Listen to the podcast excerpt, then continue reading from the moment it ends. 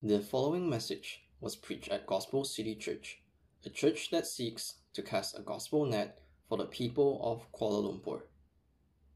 Okay, thank you, Leanne and Andrew, for your work in reading uh, the passage this morning. If you all need to stand up, shake your legs out, do whatever you need, you can. Kids, we send you to go learn in Sunday school this morning.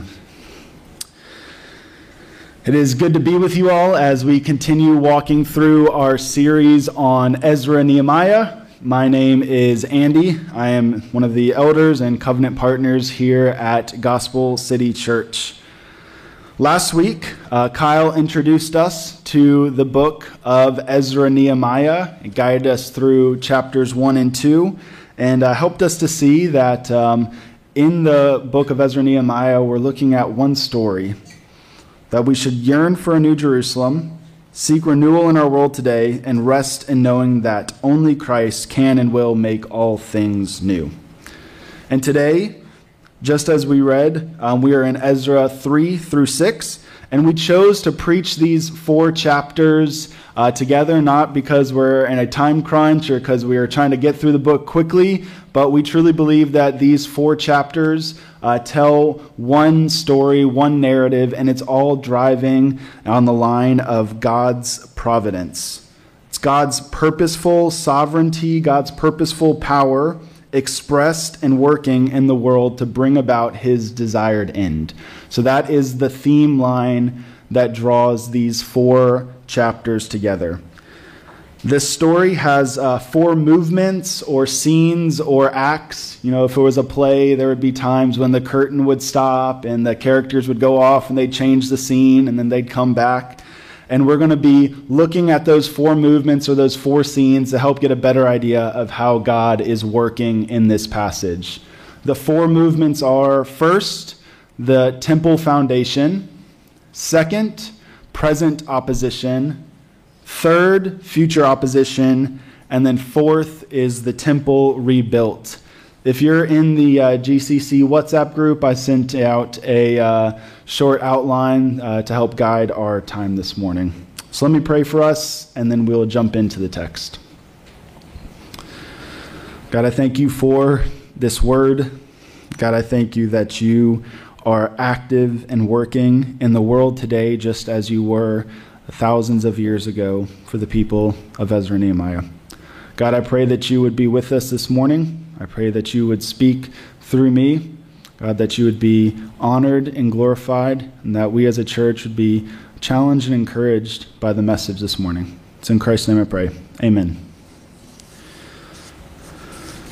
So, this Sunday, uh, we're going to spend the majority of our time just walking through the narrative, walking through the story and these four movements. And as we're looking at the story, um, we're going to zoom in at times and look at things which would have had um, a special uh, significance for the people of the time, of the post exilic community, or things that have a unique application or significance for us today. The first movement where we're going to start is the temple foundation.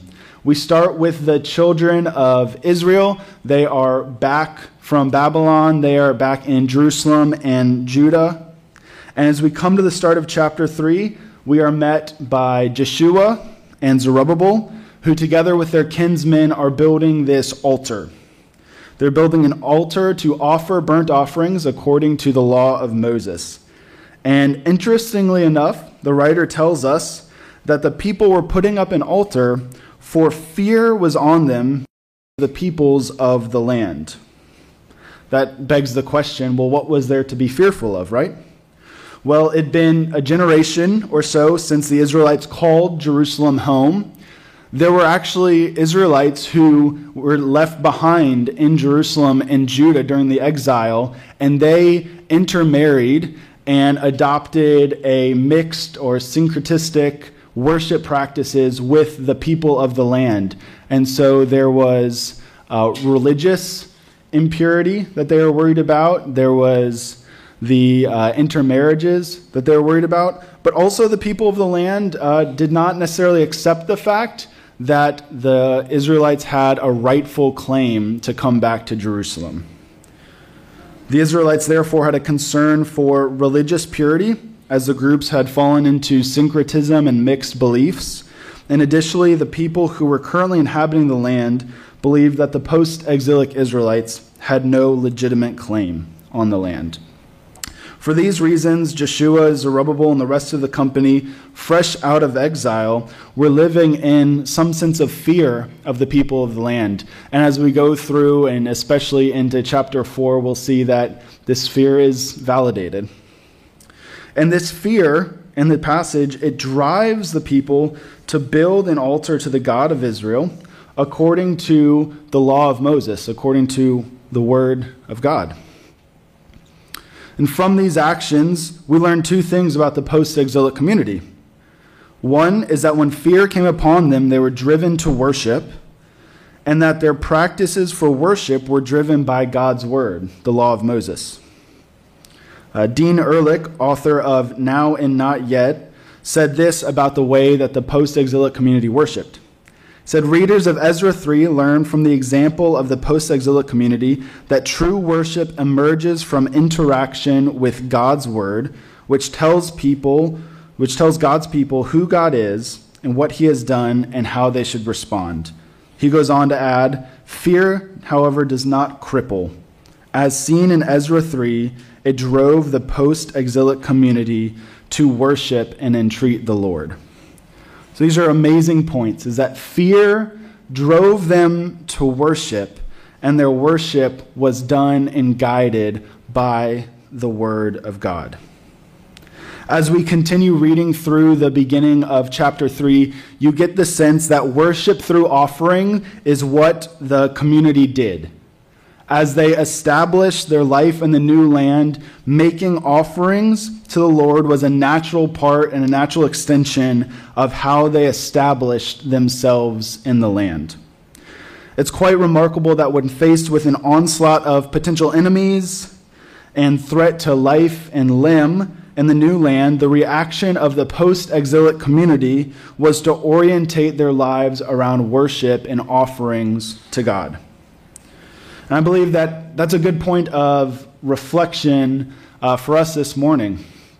When you and I are faced with fear, whether it's uh, fearful about the future, fearful about finances, future about big decisions, even more future about fear for a future about a diagnosis from the doctor, fear for future about health, how do we respond?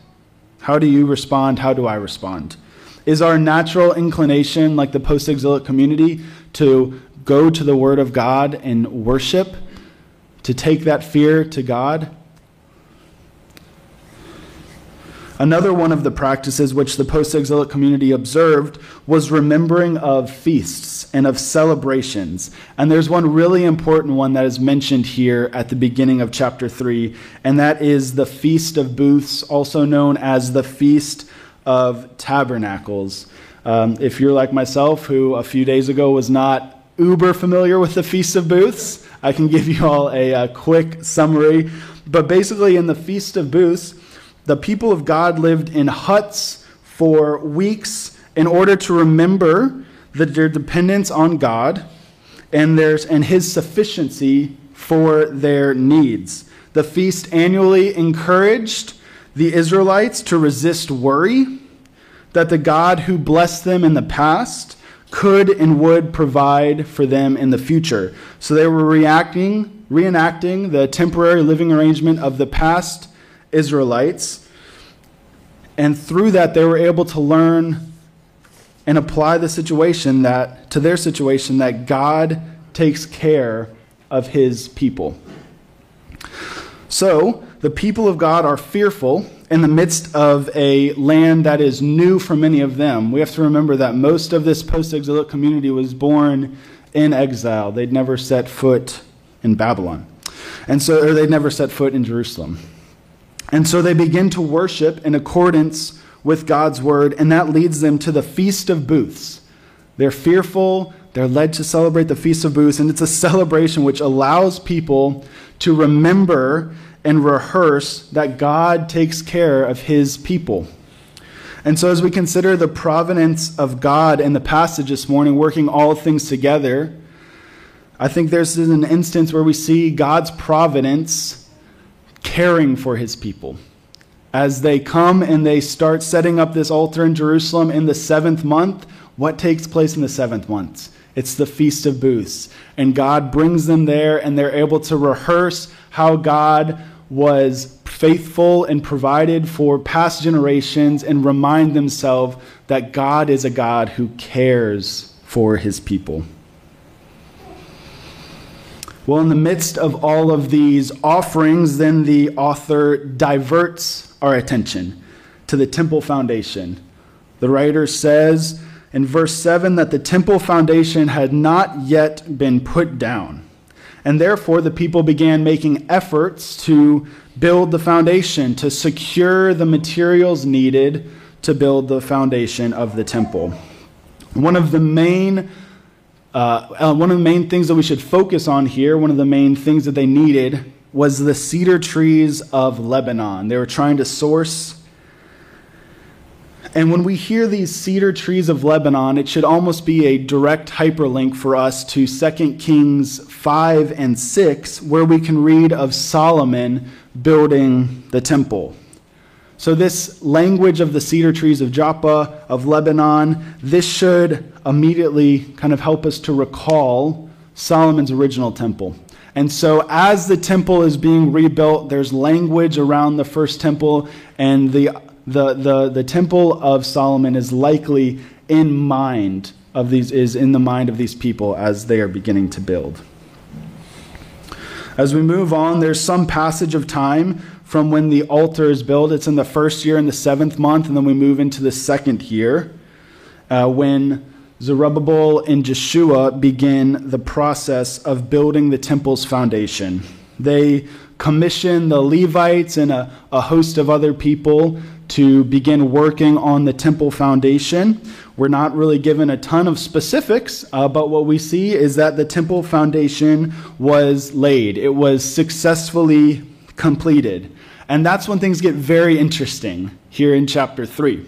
There were two very distinct reactions to the temple foundation being built. The younger generation, the priests and the Levites, came in with music and songs according to the instructions of David the king, which we're going to break down in a few moments of the significance of that. But they came in giving songs and thanks to God. While the younger generation was praising and singing, the older generation was weeping. They were heartbroken over the new temple foundation, having seen Solomon's temple in all its glory. Now, there's a lot going on, and I want to unpack as much of this as we can. First, we have a reference to David as the king in Jerusalem around this idea of a house or the house of God. And again, that should be reminding us and pointing us back towards 2 Samuel 7, where God makes a covenant with David to establish a house with his line, his descendants ruling forever. Here we have people worshiping on the foundation of the temple in Jerusalem according to the worship method of David the king. Ulrich comments that worship style, that, that, that worship expressed hope for God to work out his redemptive plan through his chosen king in his chosen city. So the younger generation was hopeful. The younger generation was hopeful about what was going to happen here in Jerusalem. They were hopeful for the king who would come on the line of David. But the elders were sorrowful. As we consider the weeping of the older generation, I want to hold out one idea as to why they wept when they looked at the new foundation in comparison to the old temple which they had seen. In Ezekiel 10:18 and 11:23, we read that the presence or the glory of God was removed from the temple when Israel was judged and went into exile. So while the scale and grandeur of the new temple may not have compared to that of Solomon's temple, we must consider what the temple was. What was its purpose? The temple was a place where God's presence was meant to dwell with his people. While God is omnipresent and God does not dwell in houses made by human hands, the temple was meant to be a unique place where God dwelt with his people. So, therefore, while the post exilic community was seeking to rebuild the temple of God, in actuality, what they were seeking was the presence of God. With the presence of God gone from the temple and the foundations lacking in size and grandeur to that of Solomon's temple, it was natural for the people who had seen Solomon's temple in all of its glory to weep. With the people's response to the temple foundation, the first movement of our story this morning comes to a close. The second movement of our story this morning is present opposition. And this is where the author uses some interesting literary techniques in chapter 4 uh, to communicate some really important truths. And so the present opposition in chapter 4 is verses 1 to 5, and then we'll skip 6 to 23. That's going to be part of movement number 3, and look at number 24 as well. So, movement to present opposition is from Ezra 4 1 to 5 and 24. As we stated in the start of the story, the thing which drove the people of God to worship was fear of the people of the land.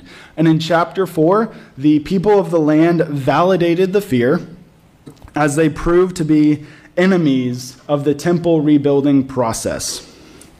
The people of the land in chapter 4 are labeled by the writer who is writing after all of these events have occurred. They're labeled as adversaries.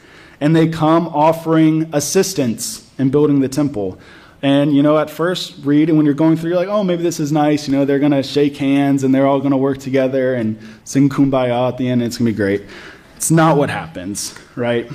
Zerubbabel declines the offer to help, which at first glance may seem odd. But we have to remember that the author is writing from the perspective that all of these events have already happened. He's already labeled them as adversaries, which should give us a hint as to why Zerubbabel declined their help. And then in verses 4 and 5, the people reveal their character when their help is denied. They go out and hire counselors um, I don't know about you, but these are a pretty rubbish idea of counselors because their only job is to frustrate the work and to frustrate the advancement of the temple. So these adversaries of the land hire someone whose entire job description is to frustrate these people. So imagine, I don't know how many of you like work on collaborative documents at work, if you have Google Sheets or Google Documents, every time you type a line, the anonymous aardvark comes up and just deletes it. And then you type another line, deleted. That's, that's this person's entire job, is to frustrate your work. These were adversaries. And unfortunately, the frustration and fear of these counselors works. The adversaries of the people succeeded in stopping the work of the temple for the rest of King Cyrus's lifetime. At the end of verse 5 and then looking forward into verse 24, we see that the rebuilding of the temple would not commence until the second year of the reign of King Darius, who was the next king after Cyrus. We will explore this further in our fourth movement, but God does ultimately work through this adversity and opposition to bring about his purposes for these people. But as you noticed a moment ago, I skipped over verses 6 through to 23 when talking about the present opposition, and that's because verse 6 through 23, as I mentioned, they belong to our third movement. They were future to the time of Zerubbabel. So if we are thinking about the time of Zerubbabel and Jeshua as they're building the temple, verses 6 through 23 are in the future, um, a few decades later, in the reign of King Artaxerxes. And this was a literary feature that the author of Ezra Nehemiah was using to show the scale of the opposition of the work. As we transition from movement two to three, Derek Kidner helps provide a summary explaining this section. He says, From this point onward, right to the end of Nehemiah, there is conflict. Nothing that is attempted for God will go unchallenged, and scarcely a tactic has been unexplored by the opposition. This chapter describes the opening of hostilities and the first long setback to the work. Without a foretaste of history to reveal the full seriousness of opposition, we should not properly appreciate the achievements recorded in the next two chapters, 5 and 6. And that brings us to our third movement, future opposition. So the author is using a literary technique to show the power of the opposition against the post exilic community. In movement two, the opposition, it's present in our narrative with the time of Zerubbabel and Jeshua, um, but the future one is in the time of Artaxerxes. They're not focused on opposition to the rebuilding of the temple, but to the rebuilding of the city walls and the city itself. And understanding the vastness of the opposition, both in force and scale and time, will prove to elevate our understanding of the providence and power of God to deliver his people from this opposition. In contrast to the opposition of the temple in verses 4 through to 5 and 23, this opposition is to the city of Jerusalem itself, with specific references being made to the building of the walls. We are introduced in this section to a few different characters Rehum and Shimshai seem to be the main adversaries at this point who are writing a letter to Artaxerxes. And they are trying to trying to convince him that the rebuilding of this city of Jerusalem would not be prudent, is not be good, that he should stop it. And in political fashion, they say it's not going to be good for taxes and it's not going to be good for safety. Those are the two points which Rehum and Shimshai send to Artaxerxes, and he's like, oh, that's good. We, we, we want our taxes and we want to keep people safe, right? And so he agrees to this report made by Rehum and Shimshai and orders that the rebuilding be stopped in Ezra 4:21. He decrees that the work must be stopped. He does not want them to take haste in this. He wants them to go straight away and they have the ability to use force and seems like whatever means necessary to stop the people. As we're thinking through the line of God's providence, perhaps what's most important for us is the end of Ezra 4:21. So the beginning, he makes a decree to stop it, but for some reason, Artaxerxes, maybe it was his own pride, maybe it was him wanting to be in power and be able to give a decree. I think it was probably the providence of God. Um, but he gives this decree at the end. He says, We're going to decree that the work stops for now, but I can give a decree later and say that the work can resume. I think providence.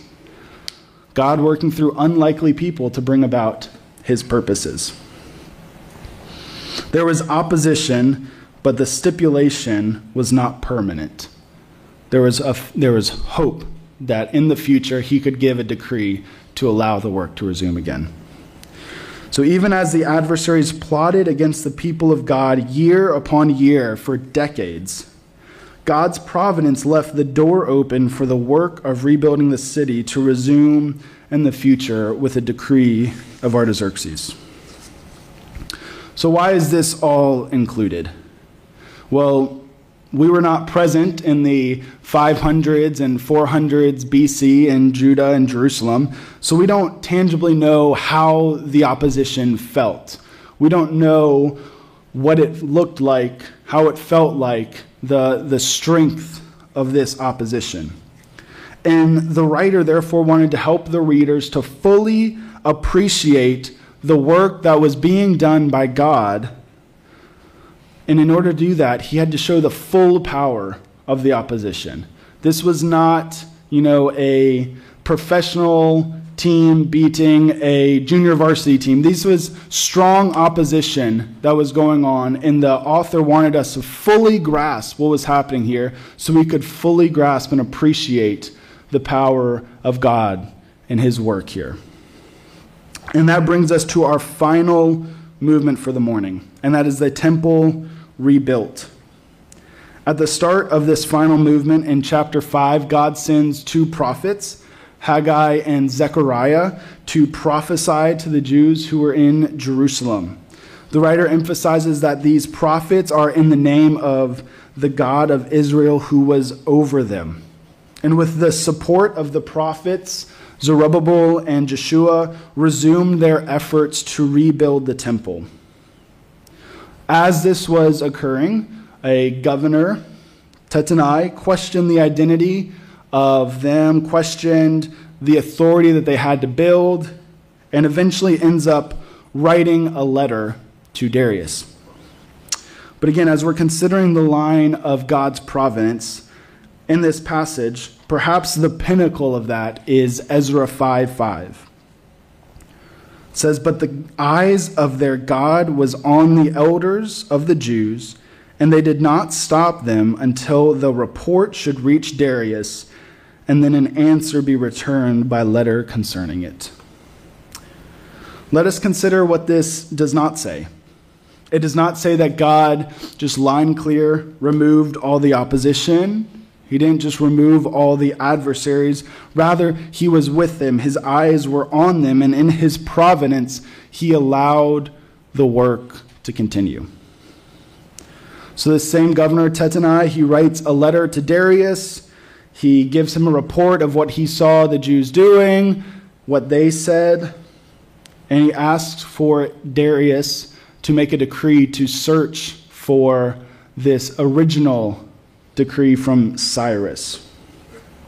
And there's one thing that I, I want to focus on here for a moment, and that is verses 5, 11 through to 12, where we see what the Jews' response to Tattenai was. It says, We are the servants of the God of heaven and earth, and we are rebuilding the house that was built many years ago, which a great king of Israel built and finished. But because our fathers had angered the God of heaven, he gave them into the hand of Nebuchadnezzar, the king of Babylon, the Chaldean, who destroyed the house and carried away the people to Babylon. I think this is a reminder for us of knowing our history, knowing our testimony, being able to rehearse and share it, uh, both corporately and individually, and not being ashamed of that. When they were fearful of the people of the land, it could have been easy, right, to say, Whose authority are you here? Uh, no, we're not. No, we're not building anything. We're not building a temple. We're just building houses, right? But no, they they claim God. They know their history. They know their testimony. They know their story, and they're able to rehearse it and share it.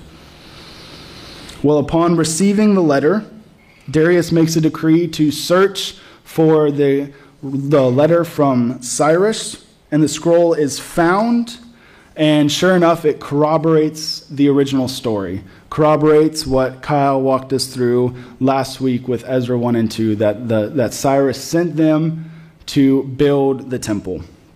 Darius then not only decrees the rebuilding, that it shall continue, but moreover, he funds the project from the royal treasury.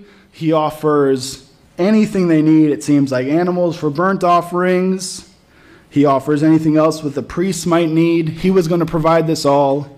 Not only that, but he was going to pretty vulgarly punish anyone who tried to stop it.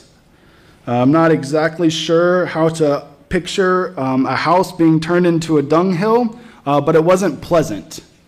That's not what you want to come home to this afternoon, right? And so Darius, with the power of the, the seal of the king and his royal army and everything, he was protecting and funding this work. God's using unlikely sources in his providence to fund and protect the building of the temple. So, with the resources, with prophets Haggai and Zechariah ministering to them with the word of God, and with God seeing them, the elders of the Jews built with great success and finished building the temple, finished building the house of God. And the people rejoiced. The priests, Levites, and all the returned exiles joyfully celebrated and dedicated the house of God. At the dedication, the people offered sin offerings. They established the priests to serve the house of God according to the law of Moses. They celebrated Passover and they invited anyone from the land who was willing to separate themselves from the unclean worship of the land to join them. And the fourth movement, a lot's going on. God's hand was at work to bring about his purposes. A letter was sent to Darius, who found the original decree of Cyrus, funded the rebuilding of the temple. And then look at verse 22 of chapter 6. The thing which is said to bring the people joy is that the heart of the king of Assyria was turned towards them. You're like, wait, Assyria? I thought we were in Persia. I thought we were dealing with a different kingdom here. Well, this statement is remarkable about the nature to which God's providence worked to bring about the rebuilding of the temple against such opposition. The reference to Assyria uh, was likely a reference to the kingdom which took the, orig- the uh, northern tribes into exile, the Assyrians. The king of Assyria is an allusion back to the nation which brought the northern kingdom into captivity generations before. And here the people are celebrating how God worked through unlikely people, namely foreign kings, to bring about the building of his temple. I believe there's an application which we can draw from this for our own life uh, step by step in this story as the people sought to build the temple. They sought to establish the place where God would dwell with man. They faced opposition, they faced hardship. I perhaps uh, cheerfully or optimistically um, identified our main line through the passage as God's providence. Um, maybe if I was being pessimistic this week, I would have said the main line is hardship and opposition. I think both of them are equally there in driving this narrative. Ulrich summarizes the idea by saying this The unified witness of these passages is that serving God rarely seems to be easy. Some form of resistance within or beyond God's people inevitably accompanies efforts at doing God's will, and these challenges can even frustrate the most pious of saints, not to mention slow a ministry or even shut it down. God's people are not immune to hardship and disappointment. And this idea is not confined to Ezra Nehemiah. Many New Testament letters and Acts share the theme that just because you're doing the right thing, just because you're doing the thing which is in God's will for you, doesn't mean that persecution and opposition won't come. Jesus told us a servant is no greater than their master, and if the world hated him, they would hate us as well. Opposition is a reality in the Christian life. But there's good news for us, right? Christ faced the ultimate opposition on our behalf. He defeated sin and death, taking on the penalty that we deserve. We deserved, as children of wrath, opposition from God. But because Christ took on that penalty, we are brought near to Him. Christ said, therefore, that we should expect persecution, expect opposition in this life. But when we face them, we are able to face them in the presence of our Savior. As the post exilic community faced these oppositions and hardships, they sought to rebuild the temple, which was the place where God's presence was meant to dwell. But as we close the book this morning on Ezra 6, there's no indication that the presence of God was back in the temple, dwelling with them. GCC, the good news for us is that as we face persecution and opposition in this world, we face them in the presence of the living God. As we studied at the close of Matthew two weeks ago, everywhere we go in the Christian life, Christ is with us always to the end of the age. Through the Holy Spirit, God dwells with us. We are temples of the living God. And when we fully grasp that presence of God dwelling with us and in us, as followers of Him, we would be able to withstand all sorts of opposition and hardship that we may face in this life. Well, if you're in this room and you are not a follower of Christ, let me share this with you. He welcomes you with open arms. He calls you to himself to find new life.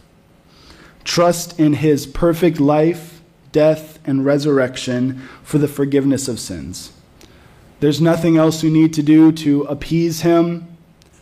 There's nothing else you need to do to be brought close, to be drawn into his presence. Simply believe in the work which he already completed on your behalf.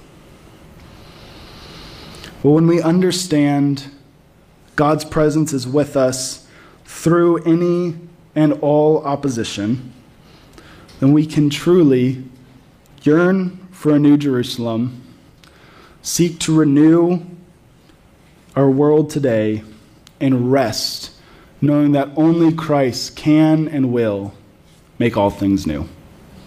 Let me pray. God, I thank you for your word. I thank you that though we may face opposition in this world, you are with us to comfort us, to guide us, to walk us through the challenging times. I thank you for our church community, our brothers and sisters who give us as well. I pray that you would be with us as we go out this week to serve and seek renewal in the city. It's in Christ's name I pray. Amen. Thank you for listening to this message. We invite you to learn more about Gospel City Church at gospelcitychurch.my.